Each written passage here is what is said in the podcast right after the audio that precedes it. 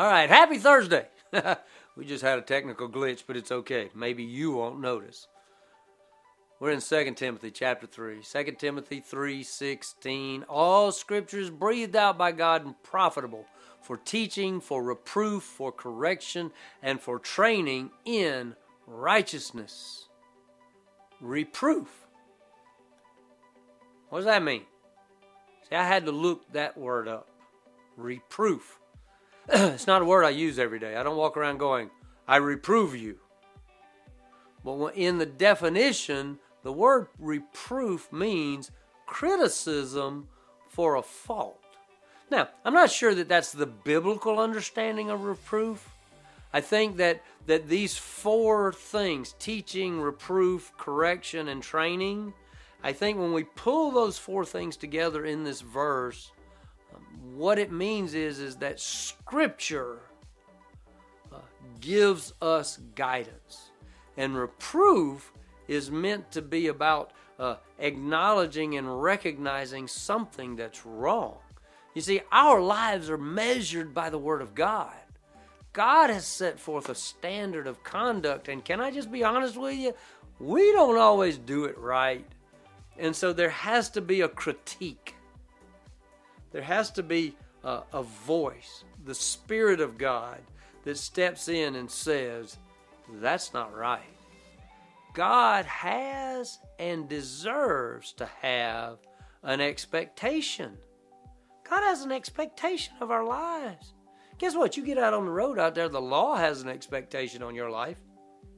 If you're in class or in school, the teachers, the principals, the organization has an expectation on your life. Parents, my parents have an expectation of me. I have an expectation of my son. God has an expectation of our lives. When we understand the expectation, we should seek to meet it. Really comes down to this in our world, our way or God's way. Are we going to abide by God's expectation, or are we going to abide by our expectation, our wants, our desires? You know, it's very rare that we find the adversary of God, Satan, the devil, jumping up and going, hey, worship me. Jesus ran into that. But I haven't found him in our culture and society jumping out there going, worship me. And yet, Satan is very comfortable telling us to worship ourselves. See, reproof is being told that we have failed in some way. The psalmist says in 139, search me, God, and know my heart. Test me and know my concerns.